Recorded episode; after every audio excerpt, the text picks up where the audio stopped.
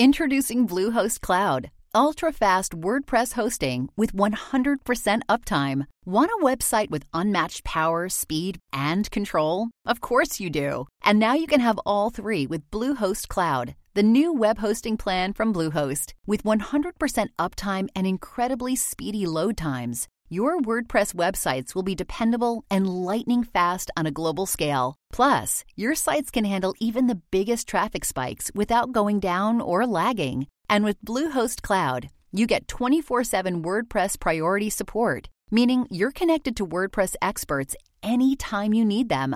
Not to mention, you automatically get daily backups and world class security.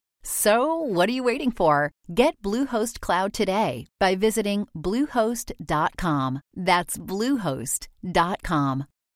When you need mealtime inspiration, it's worth shopping Kroger, where you'll find over 30,000 mouthwatering choices that excite your inner foodie. And no matter what tasty choice you make, you'll enjoy our everyday low prices, plus extra ways to save, like digital coupons worth over $600 each week. You can also save up to $1 off per gallon at the pump with fuel points. More savings and more inspiring flavors make shopping Kroger worth it every time. Kroger, fresh for everyone. Fuel restrictions apply.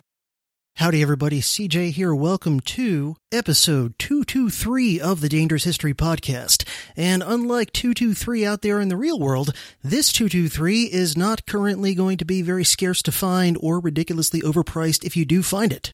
All the gun folks in the audience know what I'm talking about. This is going to be a rebroadcast of my recent conversation with James Jenneman on his podcast Blackbird, which is a really cool show that is definitely worth checking out if you're not already a listener to it. James had me on recently to talk about a variety of stuff, mostly history related, and I thought I'd share it with you all as a DHP episode for those of you who don't already listen to Blackbird and who perhaps didn't see. I, of course, posted about my appearance on Blackbird on social media and all that. So if you didn't catch it there, you can catch it here. And if you already caught it off James's feed, you know, don't feel obligated to listen again unless you really want to. Just a few quick updates about me. I'm pretty well recovered from uh, my slow motion breakdown caused by the long 2020. And I'm continuing to work on various DHP episodes. Behind the scenes, I've been doing a fair amount of traveling lately, mostly little trips. Although in a couple of days, I'm going to be leaving for my biggest trip of the summer, which is going to be a week at my mom's place in the North Carolina mountains. So very much looking forward to that. Should be a nice break from the brutal Florida summer.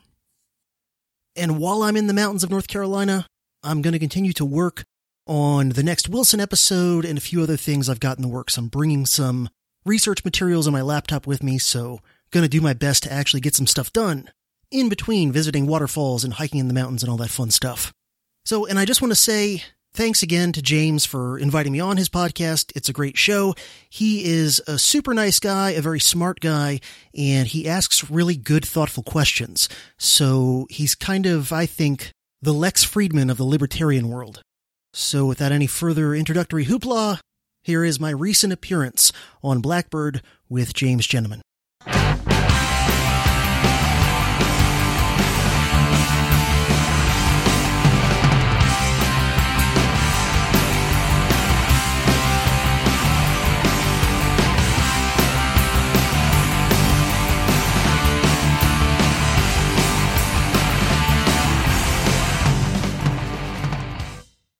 CJ, welcome to the show. Thanks for joining me.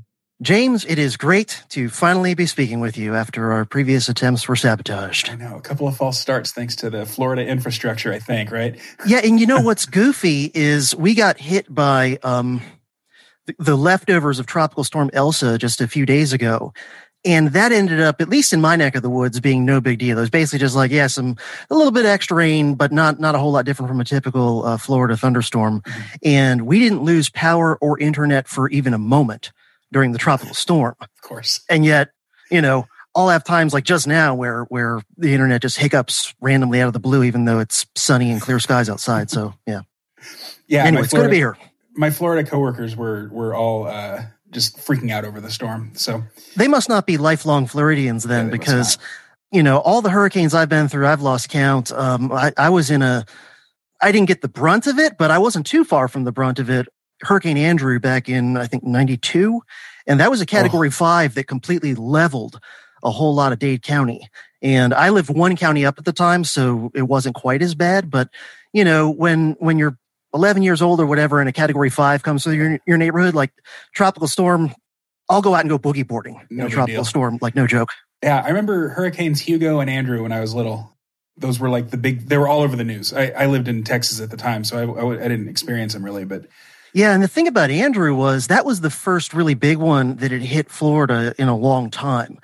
There was just like a run of good luck where for like 30, 40 years, no really big hurricanes actually hit the Florida mainland. Hmm. And so considering also during that time, like millions of people moved to Florida from elsewhere who didn't really know what hurricanes could do. Everybody was way under underprepared. My family wasn't because my family's you know been around a while in Florida, but lots of people were just clueless. Like didn't even have a concept of like putting up shutters or what to do. And yeah, they just got they just got flattened. Wow. Okay, well, yeah, let's get into the let's, let's I guess we can get into the actual interview rather than talking about the weather, although historical weather is always interesting. Can you kind of introduce yourself to the audience for those who aren't familiar? Sure, yeah. Um, I'm CJ Killmer, um, lifelong Floridian, if that matters, other, than a couple years when I was in grad school that I lived in Tennessee. I got a bachelor's degree in history a time ago. I'm going to be 40 in just a couple months.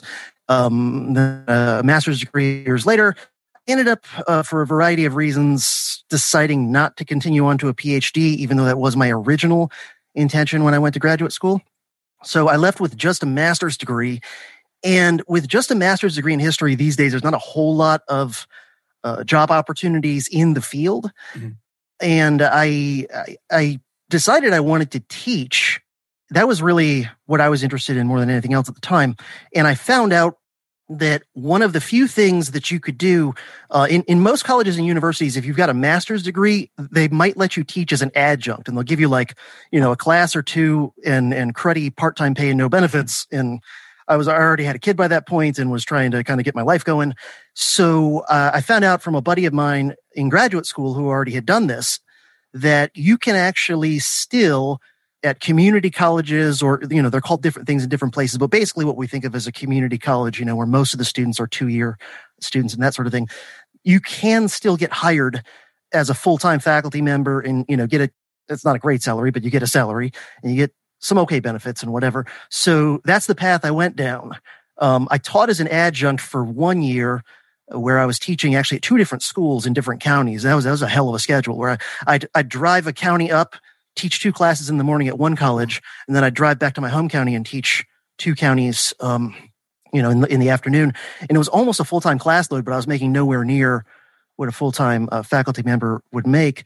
And so I did that for a year, but then I did manage to land the job that I still have to this day, which is a full time, uh, basically community college gig. It's not called community college here anymore. It's called a state college, but it's basically what it is. So I've been teaching college history since I think 06. So I think I'm I'm right at 15 years of actually being in the trenches. And then um, almost exactly seven years ago, it was actually seven years ago last month, I started my podcast, which is the Dangerous History Podcast. So um, I had learned so many things and gotten interested in so many things. Uh, one of the reasons I decided not, I didn't want to get a PhD and one of the many reasons was that you generally have to get super specialized mm-hmm. and like you know your your your dissertation is like you're drilling super detailed into yeah. one area and I never liked like, that. like like like feminism in 19th century London, that kind of thing. Yeah, yeah, yeah. I'm I'm interested in early 19th century working class, you know, organizations in in Birmingham or something. Yeah. And so you you write these super specialized articles and and maybe books that like hardly anyone ever reads other than the three other people on the planet who specialize in that field. And I was more interested in just actually teaching and I, I enjoyed that. And I was always interested in looking into different things all the time. It, maybe I have like a weird kind of ADD. I don't know. But I was always, you know, my primary field in graduate school was British Empire. My secondary field was American history. But I was reading into all kinds of other stuff all the time on my own uh, initiative without anyone telling me to. And so between that and then the research I did and the thinking I did uh, in teaching my classes, you know, I was basically teaching for like seven, eight years before I started my mm-hmm. podcast. I had accumulated a lot of knowledge and stories And history actually was a part of me eventually becoming like a radical, you know, anarchist type of a person. And so I kind of felt like I don't know how anyone could really, I mean, I know why, but I, in a way, I almost don't know how someone could really study history much and not become an anarchist, given that it's basically, as, as John Adams said, uh, history is philosophy teaching by example, right? So, in other words, if you're too stupid to just figure out in like an abstract philosophical sort of way, you know, that, that power is dangerous and, and states are dangerous and all these sorts of things, okay, here's 5,000 years of history of, you know, wars and, and uh, genocides and, and, you know, rulers uh, exploiting their people and doing horrible things and so on and so on and so on. All right. History was a, was a part of leading me down, down this path to where I'm at ideologically. I kind of felt like, well, maybe I can, uh, tell my version of history and, you know, not only will that entertain people, but it will, you know, hopefully teach them something. And whether they end up always agreeing with me 100% or not, I wanted to at least give them something to to think about. And so, you know, as I'm sure you know, and probably everybody listening knows, um, academia is overwhelmingly um, a, a, narrow spectrum from kind of that runs from center left progressivism out to you know downright Marxism, yeah. and like that's the allowable opinion in most of academia. And the so-called social sciences like history are even more maybe only maybe only the humanities and education are even more ideologically monolithic than the social sciences. So I, I, also kind of felt like you know the vast majority of what people get out there in terms of history it's either going to be kind of like simplified nationalistic sort of you know uh, boomer con rah rah rah Team America history, which I'm I'm not a fan of, and you know I poke holes in that all day long. Mm. Um, or it's going to be if it's not that, if it's more kind of like academic and less sort of popular history, it's going to be you know the standard somewhere between progressive and communist uh, sort of narrative. And uh, I got a lot of problems with that too. So um, you know I wanted to make the podcast I wanted to make. I was I was inspired in part by Dan Carlin. He was one of the the handful you know, um, hardcore history. He was one of the handful of podcasts I would say was the most influential in kind of making me want to start my own. Um, and you know, he's he's not bad. Like he's he's pretty good. He's not quite a libertarian, but like he's pretty good on a lot of important issues. But even so, you know, my view of history is a little different from his. And so I was like, well, he shows that it's possible to have a podcast where you do long historical, you know, narratives and stuff, and like tons of people listen to it. So that's proof of concept. And so, you know, why don't I try to do that, but do it my way with my, you know, own different take on things. And, you know, he's a different guy from me. He's got a different style than me. Mm-hmm. Uh, he's very good at what he does. But, you know, I kind of felt like I also, I sort of felt, and, and maybe I'm, maybe I'm prone to, to making up grander narratives than I should to kind of inspire myself. But I sort of felt like the, all the time I had spent trying to get a bunch of 18 and 19 year olds in my classes who 90% or more of them are only there to punch out a gen ed box yeah. uh, for, for a credit or two, and that's it. Um, if I can get a decent amount of them, at least, certainly never all of them in my classes, but I can get a decent percentage of them interested uh, and hold their attention most of the time, then I could do it on a podcast. And I, I basically sort of told myself, like, oh, yeah, all the time I spent teaching community college, and figuring out how to entertain and educate a bunch of 19 year olds that don't want to be there. That's sort of like when the Beatles were were up and coming and they were you know famously playing in like bars and strip joints in in Germany uh, to audiences that didn't particularly care who they were or, or, know anything but like that's how they got good because if you could um you know play to a strip club full of drunk Germans and some of them are actually tapping their feet and like hey this sounds good it's like okay well then eventually you can become huge and so that's that's the kind of delusions of grandeur that um, led me to finally get off my ass. I I probably thought about starting my podcast for a couple years before I did. Mm. So anyway, that's and I've been doing it for seven years, and I've covered all kinds of different topics. Um, Civil War is probably the most popular series I've done so far. Although my current series I'm in the yeah. middle of about Woodrow Wilson is also also a fan favorite. So I, I released part eight in my Woodrow Wilson series about a week ago. Your Civil War series, you differ from the sort of I don't know the word, like the conventional right libertarian viewpoint that the Civil War was only aggression by Lincoln against the South for seceding. It had not nothing to do with slavery, but that it wasn't primarily about slavery. Is that right? Do you? Uh... Yeah, yeah. I would say that I think that that view is sort of like half right because uh-huh. it's only looking at half the question. The the view that is closest to my own on the Civil War is that of Jeffrey Hummel, who wrote one of the books on the Civil War that I recommend the most, which is um, Emancipating Slaves, Enslaving Free Men. And the way he explains it, and this is essentially my argument too, is in order to pick apart the question of why the war happened, you really have to look at two separate questions. You have to look at, for one, why did Southerners want to secede? And then number two, why would the Union not let them? Mm-hmm. And so if you say, look, um, Lincoln didn't start the war and try to reconquer the South initially because he wanted to free slaves and he didn't make slavery a war aim until basically the second half of the war. That's correct. That's correct. So in, in other words, it wasn't like the South said, we're going to secede and Lincoln goes, you know, normally we would let you go, but by golly, because you have those slaves, we're going to go to war because we want to free them all. No, yeah. you can go find, and you know, all the things that, that somebody like, um, oh, what's his name? Uh, DiLorenzo would quote, right, of Lincoln saying in the first year or two of the war repeatedly, I'm not going to war to free slaves. That's true. But, but the fact that the Union didn't primarily go to war in order to free slaves does not necessarily mean that the South seceded not over slavery, right? And so what I did is, in my mind, what an historian should do, which is to go to the primary sources.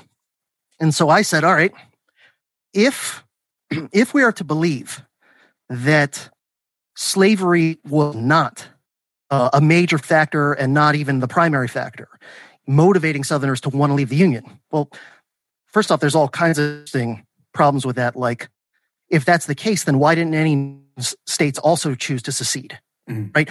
Why is it that the states that seceded the soonest happen to be the states with the largest percentages of slaves among their population and who are the most economically dependent on slavery.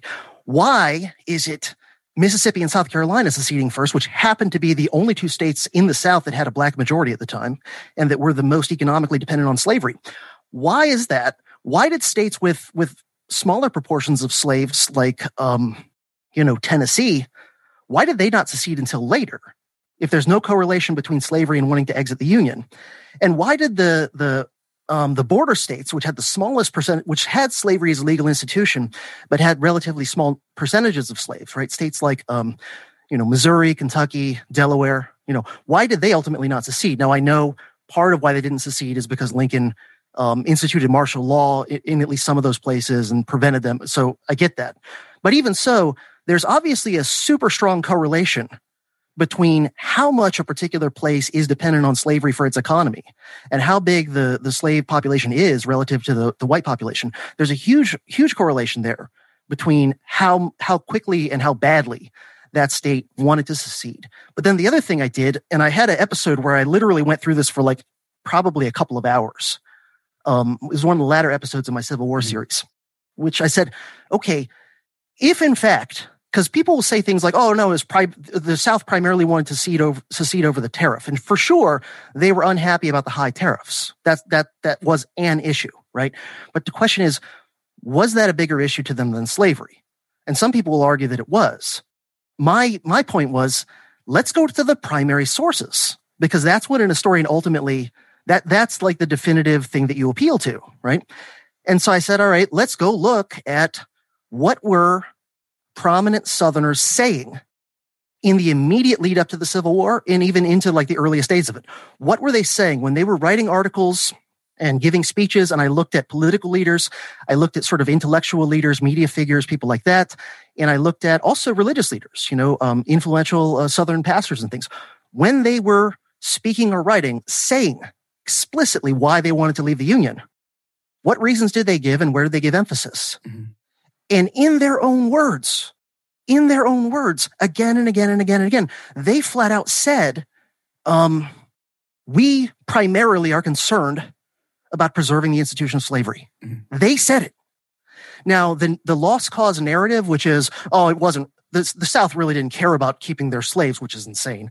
Uh, you know, they, they were really just worried about the tariff and, and it was about states' rights. And it's like, yeah, okay, but states' rights to do what? okay. Were they worried that Lincoln was going to interfere with the right to go to the, ch- the church of their choosing? No. Were they worried that Lincoln was going to, I don't know, take away the right to keep and bear arms or the right to free, free speech and press? No. What right specifically were they really, really worried about Lincoln interfering with in their states, right? And again, go look at their own words. They will tell you because they didn't think at the time in 1859, 1860, 1861, Southerners didn't think there was anything wrong or un-PC about slavery and defending mm. it. And so they were very upfront. They flat out said things like, we are primarily leaving over the Negro question. Okay. Um, now it's only later that you start to get Southerners, it's uh, mostly after the war, that Southern leaders start to say things like, well, you know, it wasn't really about slavery all along. And to me, at that, at that point, it's like, well, what you're trying to do, I think, is to, you lost, and now you're trying to retcon. That's the word I was going to use. Yeah, yeah exactly.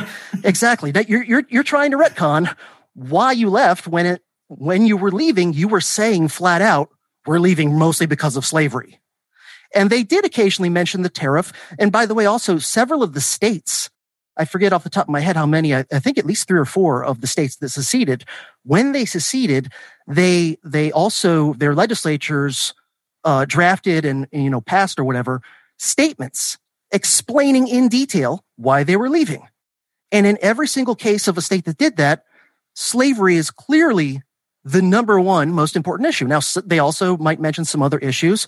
Uh, they frequently would briefly mention the tariff, but they'd spend like paragraph after, after paragraph ranting about slavery. And then like, oh yeah, also we don't like the tariff, you know? So it's, it's pretty clear where the emphasis was.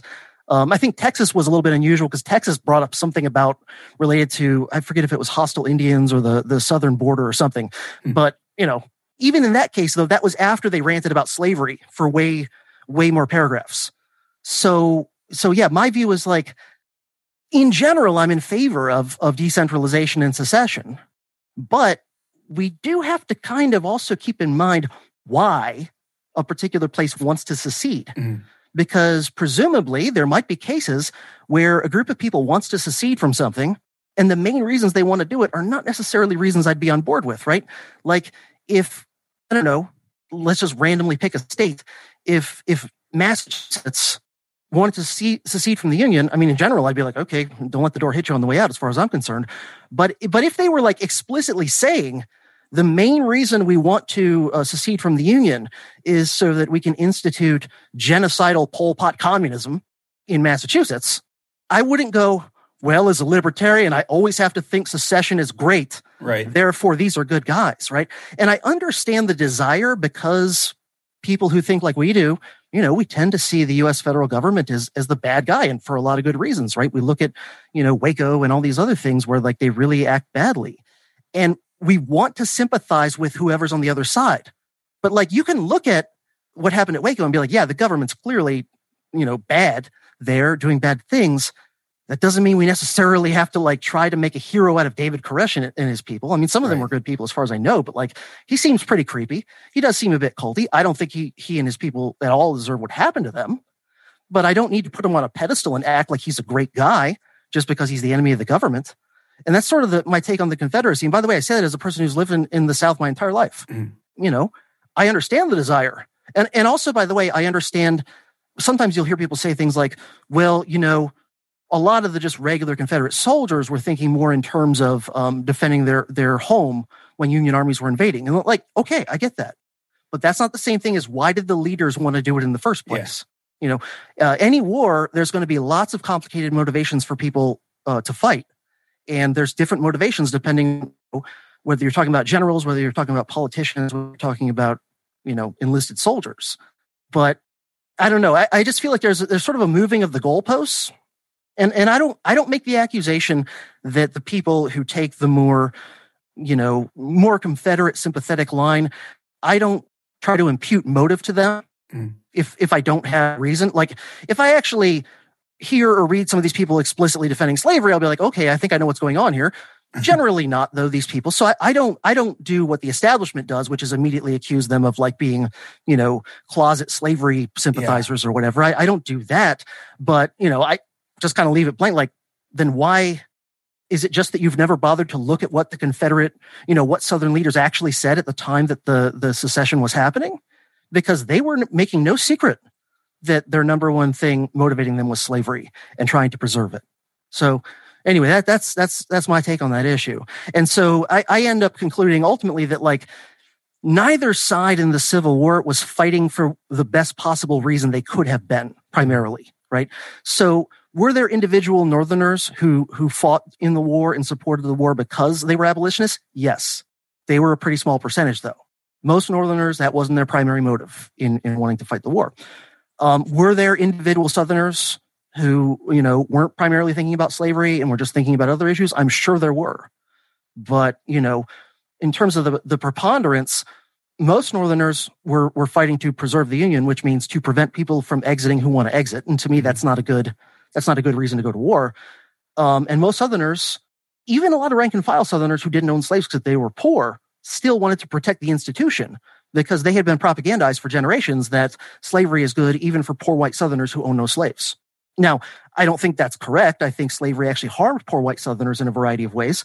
But the point is, a lot of poor white Southerners believed keeping the institution of slavery going was in their interest too. And that's another thing. I, I actually did cite some sources in that series that indicate just that.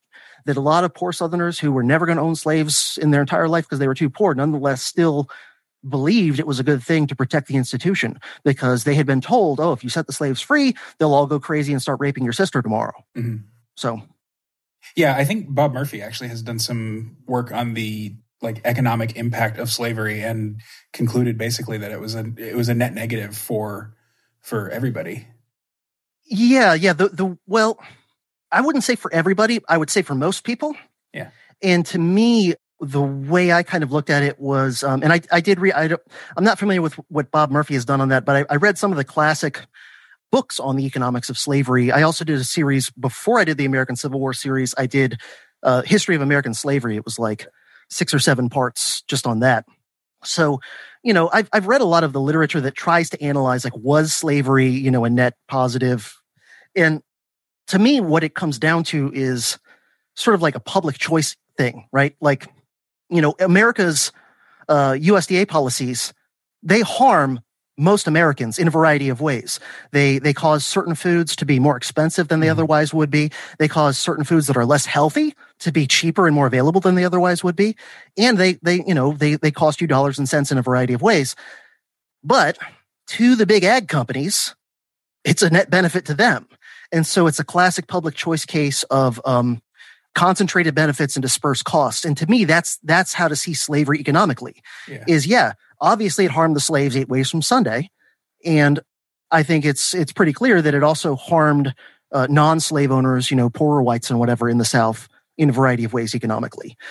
But to the people that owned the slaves, and especially to the the tiny percentage who owned significant numbers of slaves, it was a giant benefit to them. And so just like uh, ConAgra and Monsanto are willing to, to dump huge amounts of resources into lobbying to keep their subsidies and things in place, so the, the planter elite in the antebellum South was willing to, you know, exercise all kinds of, of power and, and political capital and whatever uh, in order to hang on to their their little public choice, you know, fiefdom in a way. Mm-hmm. So, and, and I think it, it's pretty clear that it harmed if if you wanted to just say like the overall economic development of the South, I think it's pretty clear that uh, slavery hobbled it, and then um, you know a lot of things that followed after the Civil War continued to hobble uh, the South's economic development. And it's not until after World War II that parts and only parts of the South begin to catch up to the rest of the country uh, in overall economic development and prosperity and all that. And even today, many of the poorest counties in this country are in the mm-hmm. South. Yeah. And, you know, Mississippi is just known for how awful its schools are, for instance. Yeah. Um, like they're just kind of the laughing stock. I mean, I live, I grew up in Texas and now live in Minnesota. And the culture here, when they find out that I'm from Texas, it's lessened a little bit. But like you, when I first moved here 10 ish years ago, if someone found out that I was from Texas, they would look at me with sympathy, like, oh, I'm sorry. as if I had come from some like third world country or something like that.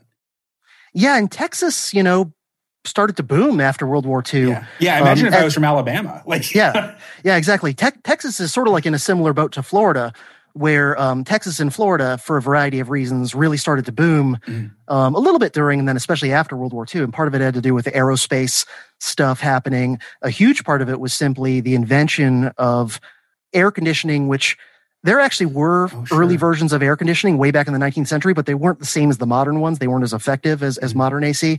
And modern AC was around in the early 20th century, but it was it was like when electric lights first came out. Like uh, they were only in giant department stores yeah. and you know rich guys' mansions or whatever. AC was the same thing, and it's not until really the 50s that AC.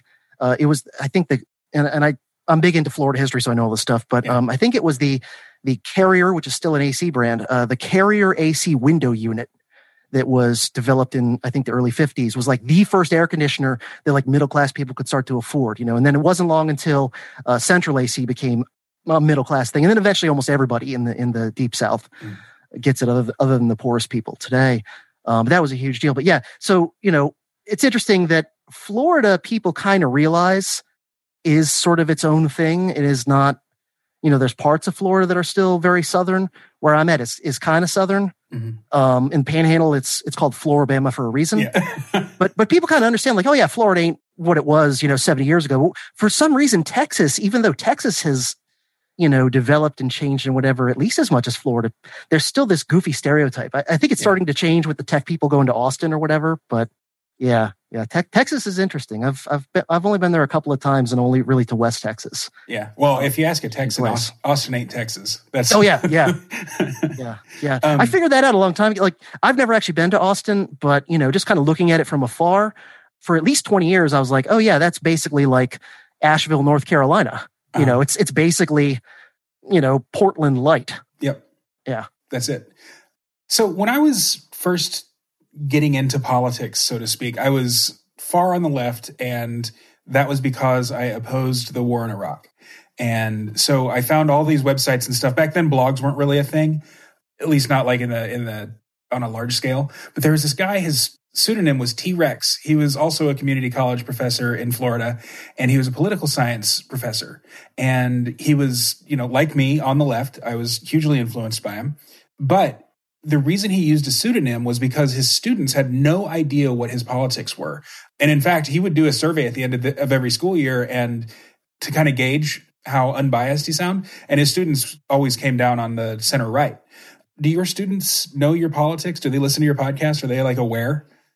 Um, I have reason to believe some of them have found it one way or another. I do not mention it in class. Mm. I do not mention it in class.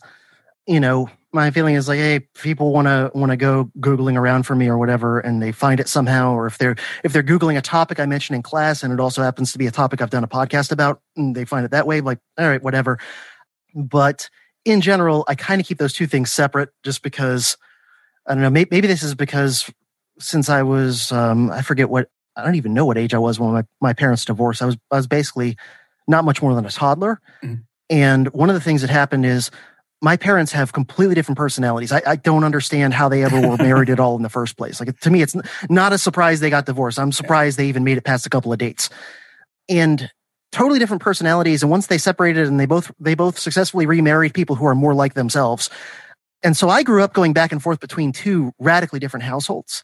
And so that kind of made me comfortable with the idea of kind of compartmentalization mm-hmm. and separate spheres and understanding like there's different rules over here than there are over here. And so that's been mostly my approach to podcast versus teaching. Now there, there's definitely some overlap. There's definitely, you know, some of the things that I, I have covered on my podcast in the past are things that I typically do cover in my classes. Like, for example, some of the some of the naughty deeds of the CIA in the 20th century, that sort of stuff, you know, talking about like overthrowing democratic governments in the third world and things like that. You know, I do cover a lot of that stuff and, and I do, I do bring in some pretty radical ideas to some of my classes. Um, I, I have my US history two classes every year. One of the things that they read is War is a Racket by Smedley Butler. And then we have mm. a, you know, time permitting, we have a long detailed discussion about it. Um, so, you know, my, my classes are surprisingly radical, but the thing is, I don't, I've had times in the past where I've sort of mentioned my views, but I've gotten less and less comfortable with labels just in general. Yeah. And so the way I explain it now is I say, look, I'm for peace, freedom, and prosperity. Like, if you want to know what my political values are, they're peace, freedom, and prosperity, because I think those are the three legs of the stool called human flourishing. And you need all three legs of a three legged stool. The stool is not going to stand. Mm-hmm. And so to me, if you're attacking any one of those, those legs, peace, freedom, and prosperity, you're endangering not only the other legs, you're endangering the stool that is human flourishing. And that's the way I explain it now. And I, I do tell them explicitly, by the way, usually in an early lecture, I tell them that I don't vote. I do tell them that. And I tell them, I'm not telling you this because I'm telling you not to vote.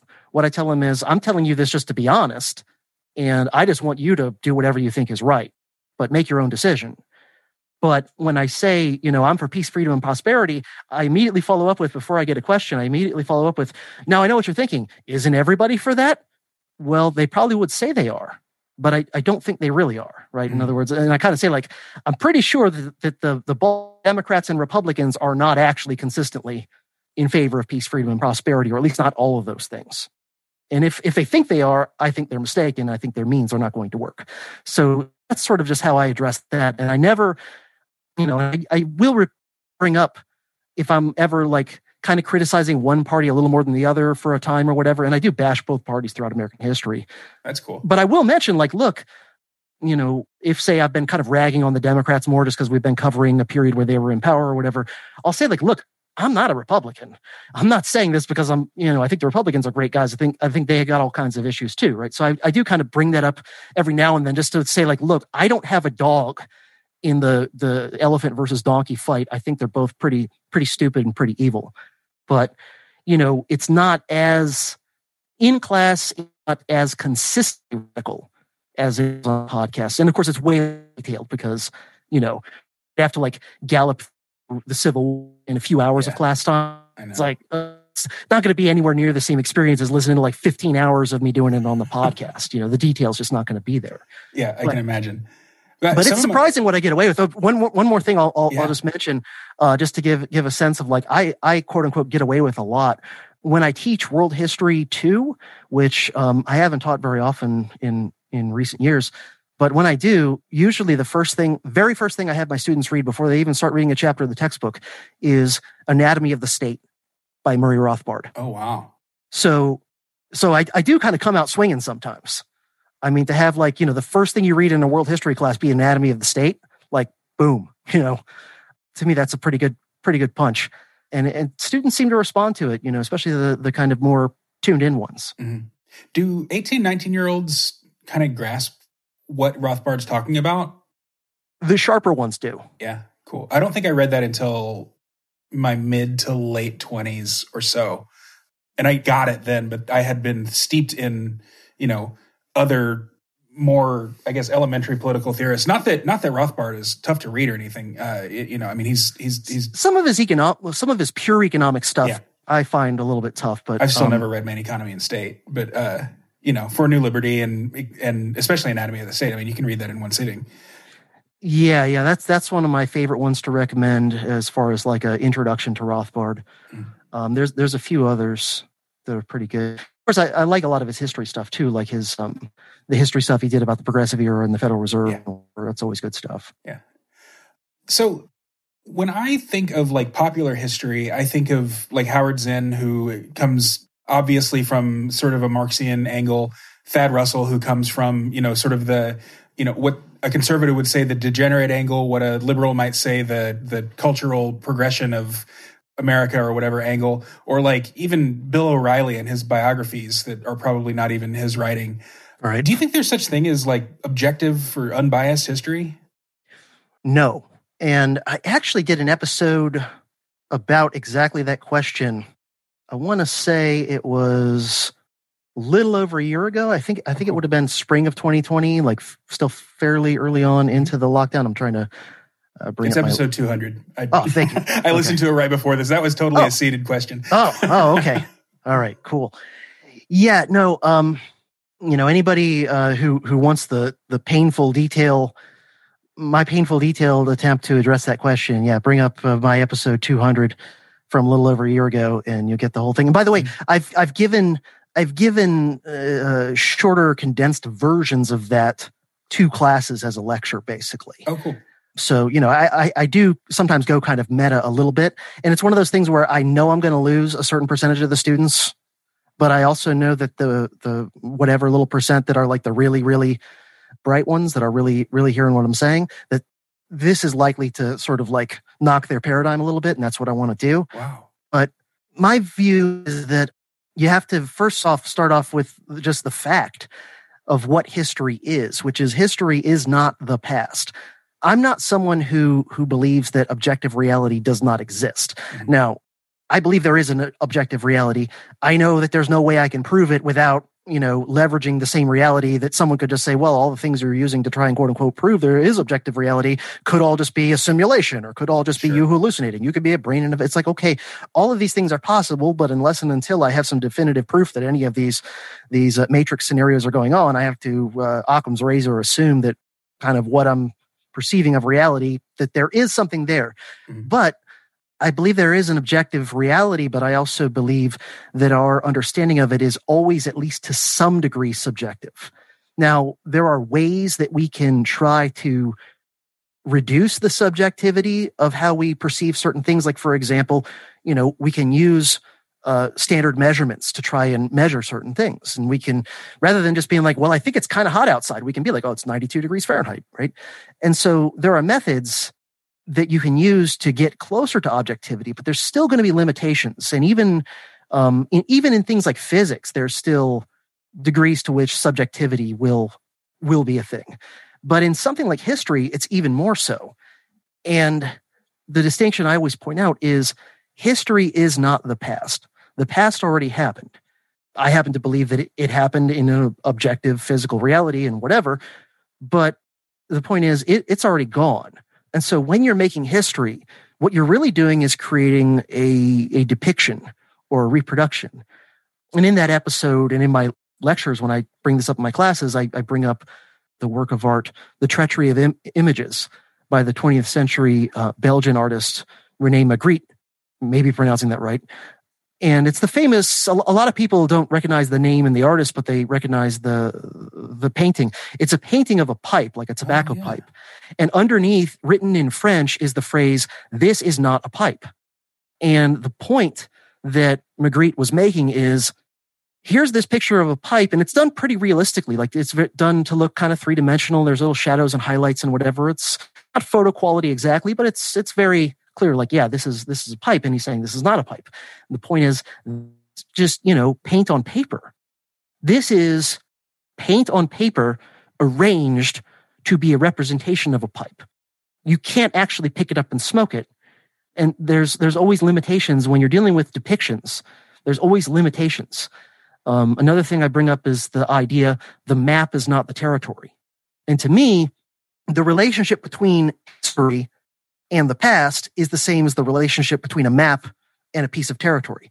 The piece of territory exists. The map is, is a very simplified depiction of the territory, and it's always going to have limitations of various types. There's no way you could make a map of a territory that actually contains all of the eh, information and attributes about that territory.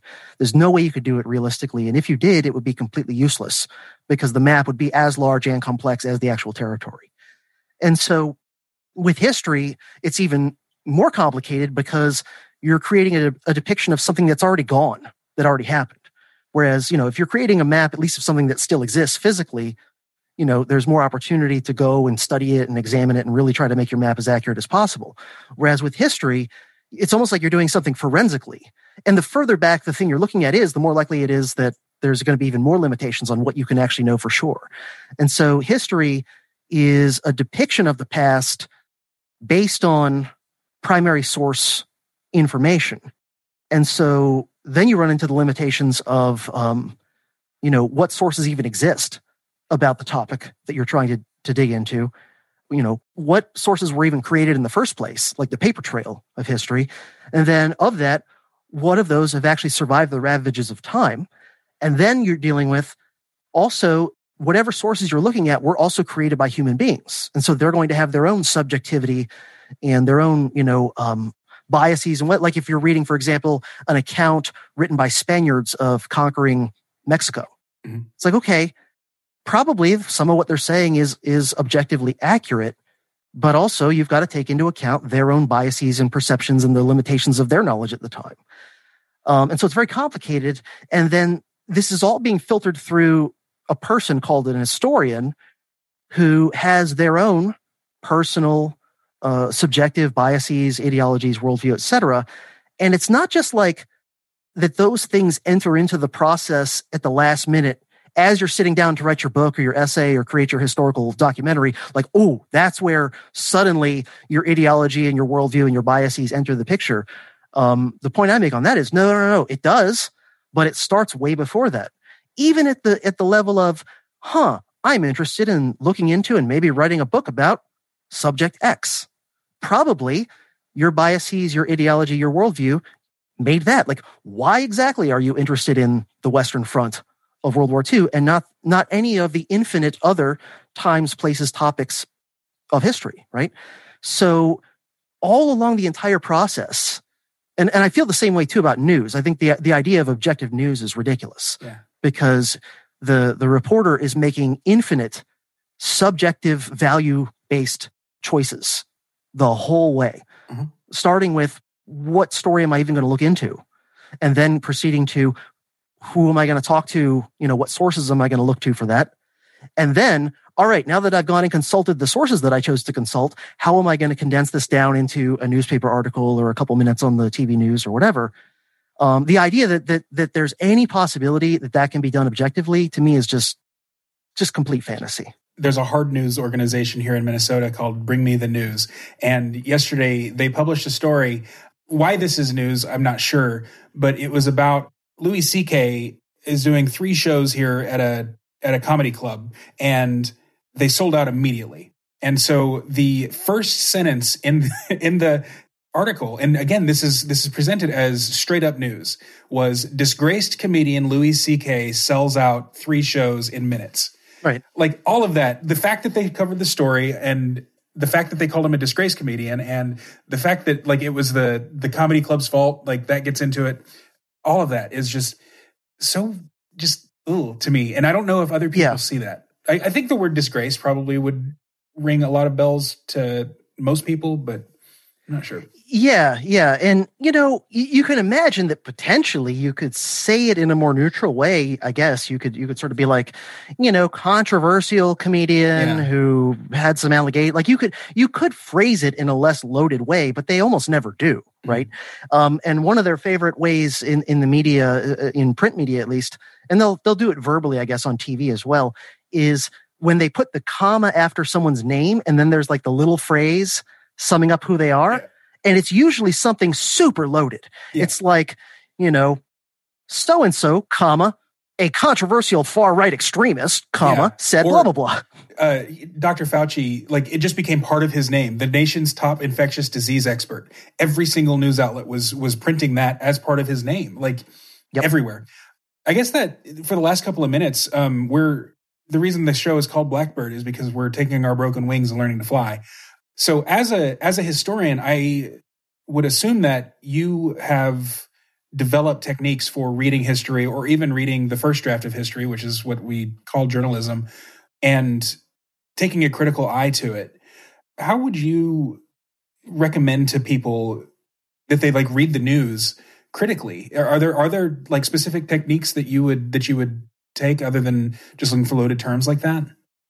Well, I, I, I yeah, there, I don't have like a simple sort of you know five point or ten point mm-hmm. um, uh, formula or method that I use. Uh, I guess my method is sort of I've I've developed it uh, organically just by always being uh, a curious person and and a bit of an autodidact. I mean, I was I was a weirdo who was reading like big dense history books when I was like 15, yeah. uh, just because I found them interesting. But you know, if you really want to be a, a, discerning consumer of information, whether it's history or whether it's news, which are kind of the same thing, just one deals with more recent events than the other, learn language so that you can, as you're reading a news story or a history book or whatever it is, you can spot when a person is is inserting subjectivity into something in a way that is disguised as objective, right? Because sometimes subjectivity and bias is easy to spot if you're at all paying attention and looking for it. Sometimes it can be a little bit harder, but um, you know, learn the difference between fact and opinion to where you can spot an opinion even when it's phrased as mm-hmm. fact. Like for example, in a lot of US history textbooks, sooner or later somewhere you'll find I don't know, maybe a sentence or just a little phrase here or there that'll basically say FDR's New Deal did all these great things and they've backed away in recent in recent decades from it's not as common to see like oh the new deal just flat out fixed the depression. That's that's less cuz that's been people in the field even people who very sympathetic to the new deal will generally admit now that like no it didn't like quote unquote fix the depression at least not across the board. But you know things like that where where they will say things like you know again the, the new deal fixed the economy or something like that. And they'll state it as if this is just objective fact like two plus two equals four. And if you're not knowledgeable and read on the topic you may not realize that um, just as uh, uh consensuses in science are not as not as common and not as robust as most people on the outside think same thing with claims like that. You know, when a history book, and most historians don't know much economics at all, and most of the economics they do know is bad economics anyway. Mm. But if if if an historian makes a claim, say about uh, the Great Depression happened because of blah blah blah blah blah, if you don't know that there are actually contending schools of thought, that there are different historians and economists who have very different takes on why the Great Depression happened, you don't know that the sentence you just read saying the Great Depression was caused by XYZ is actually um, a thesis rather than a fact. Mm-hmm. Whereas if you're aware of the fact that different schools of thought exist on the topic, then when you see that sentence saying the Great Depression happens because of XYZ, you'll know, oh, no, no, no, no, that's not necessarily like just objective fact. That's this person's argument, which I may or may not agree with. Yeah. And so as as your knowledge develops on a topic, you you get you you learn enough of what used to be the unknown unknowns that you're then able to spot opinion when it's dressed up as fact. Um, in general, I think it's worthwhile to uh, study things like logical fallacies because by having by having labels for some of these techniques, it makes it easier to spot them and kind of quickly evaluate what they are. Whereas if you don't know logical fallacies, you might not spot them. Maybe something in your subconscious is like something's kind of fishy about this this argument over here, but you can't quite, you know, put put your finger on it, and then that might kind of um, I don't know, muddle your thinking on it a little bit. Whereas if you know what logical, at least what a lot of the common logical fallacies are, you can spot them and go, oh yeah, that's just an argument from authority. Move on. Yeah. Right. And so one of the ones that's that's very common in history is sort of like two sides of the coin. There's checking on the one hand, and then there's the lie by omission on the other. Those are very common. And they're also very common in propaganda. And they're very common in some of the most effective propaganda because whether you're cherry picking or lying by omission, and again, to me, those are almost sort of the same thing, just coming at it from a different direction, then one, one of the big points I would make about propaganda in general is the most effective propaganda is always going to be the propaganda that doesn't appear to be propaganda to most people. You know, if it's obviously like ham fisted propaganda, like it's, you know, North Korean stuff or whatever, most people are going to realize what it is. Yeah. Like, and even a lot of the North Koreans, I'm sure, don't really believe it, but they're just doing what they have to do to not end up in like a horrific prison gulag or something. But if you're if you're using cherry picking or using lying by omission or some combination thereof, why that's so effective is that the information you're giving to somebody through whatever medium you're using are things that are true, right? People that have never studied or thought about propaganda often will kind of think or say, oh yeah, propaganda is lies. And that's not necessarily true. Now, it, it's true that it's deceptive in that it's designed to manipulate your beliefs without you realizing that your beliefs are being manipulated. So it's deceptive. But a lot of the most effective propaganda is either mostly or perhaps even entirely factual. But either those facts are very carefully chosen to support a particular narrative, or other facts relevant to the story are being deliberately left out because they interfere with the narrative you're trying to construct. Yeah. Or you could be doing both at the same time, which is very common. So, you know, the lie by omission is, is a very, very common way that people manipulate a narrative. And I try to avoid this in my own work. And this is the idea that I talked about in, in, in episode 200 of honest history. I, I conclude in there that I don't think objective history could ever really be a thing other than at the most superficial level of basically right. like a timeline, right? Listing like, okay, yeah, yeah, like D Day happened in June of 1944. Like, okay, fine, that's objective. But as soon as you start to dig into any more depth than that, very quickly things start to values and, and things start to enter into the equation.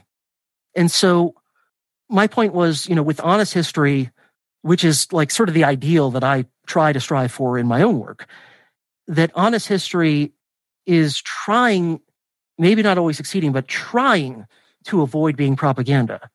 And one of the ways is honest history really tries to avoid things like lies by omission and cherry picking.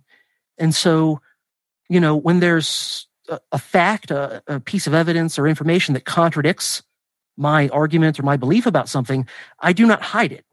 And I'll point out, you know, hey, look, here's this one piece of information that might contradict my take on this topic or whatever.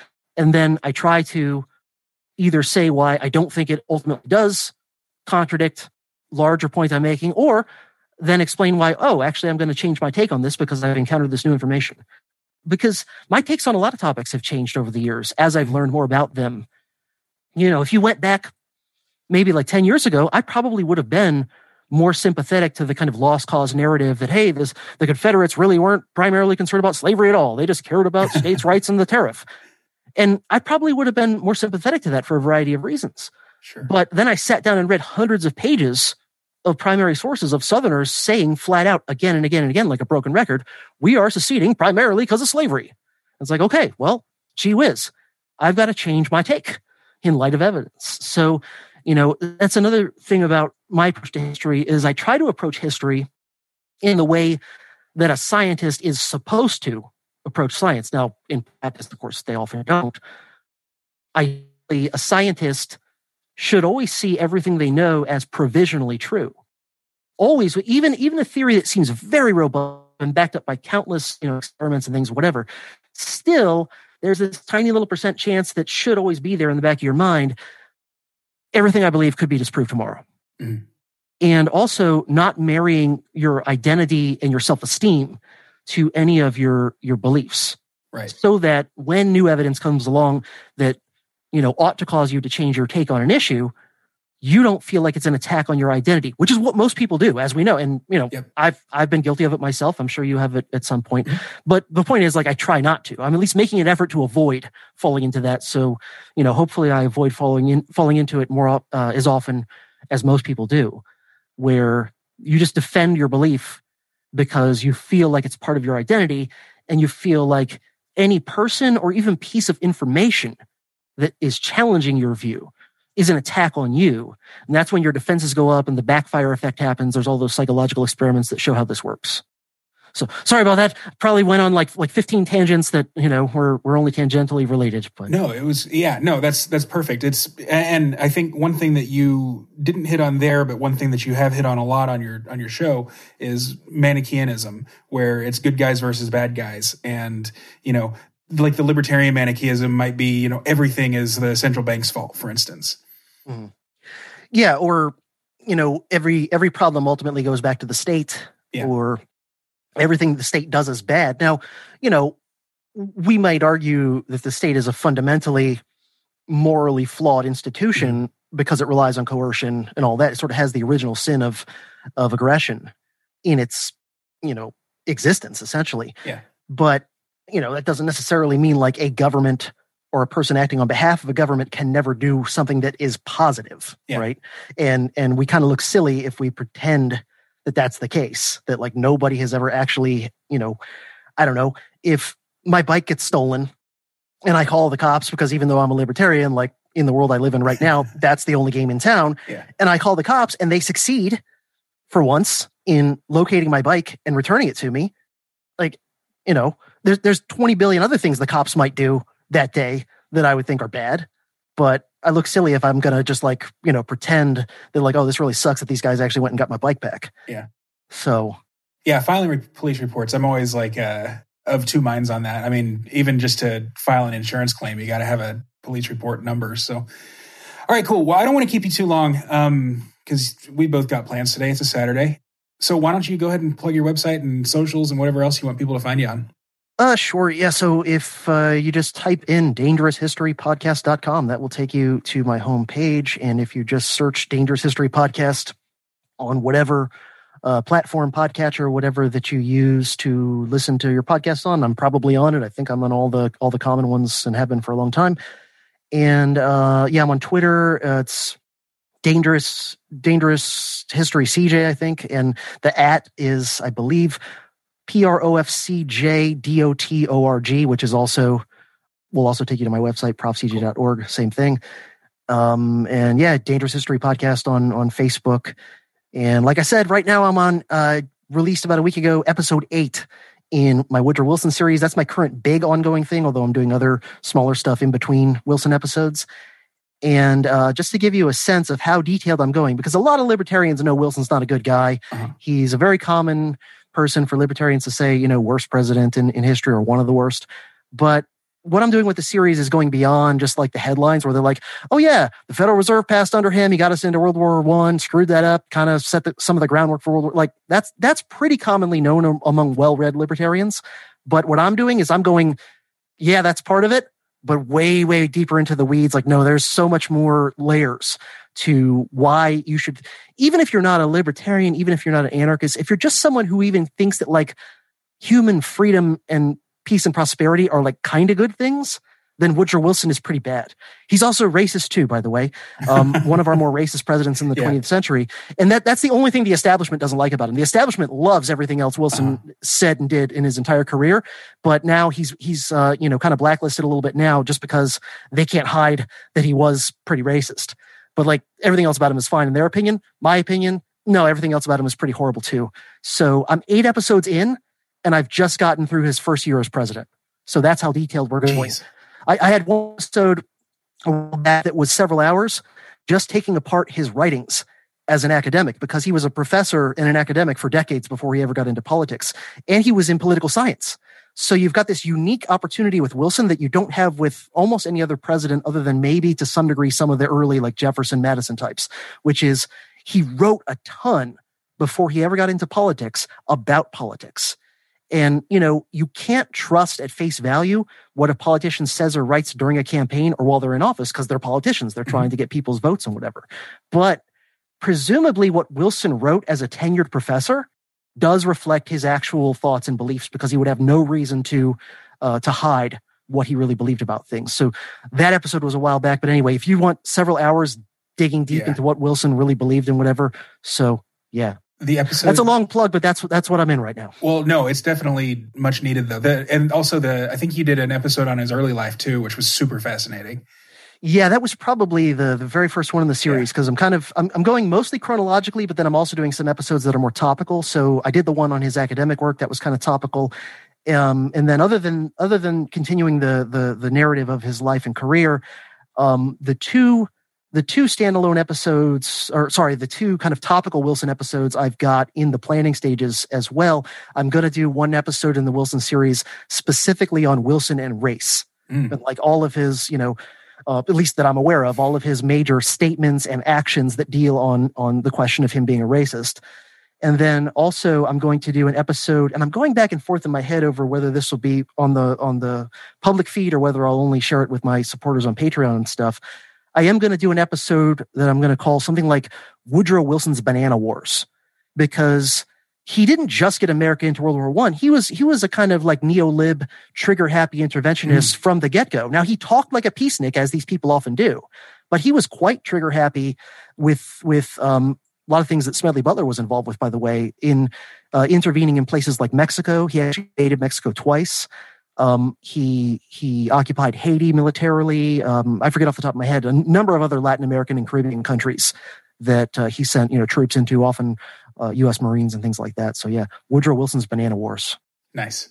Well, I can't wait. And then, as a patron of your show, I would also obviously recommend to my listeners that they consider giving you a couple bucks a month too, because you know, a community college professor's salary isn't the best in the world. So no, no, it is not. It's you know, it's basically um, my. I think last time I checked, my salary might actually be either the same or slightly lower than a high school teacher. Jesus Christ. On the other hand, on the other hand, my job is better.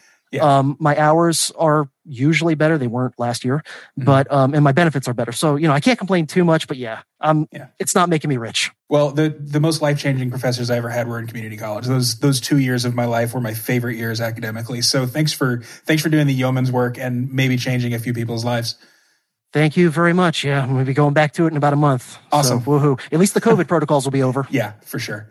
Okay, cool. Well, thanks, CJ. My pleasure. Great talking to you. You too. Bye.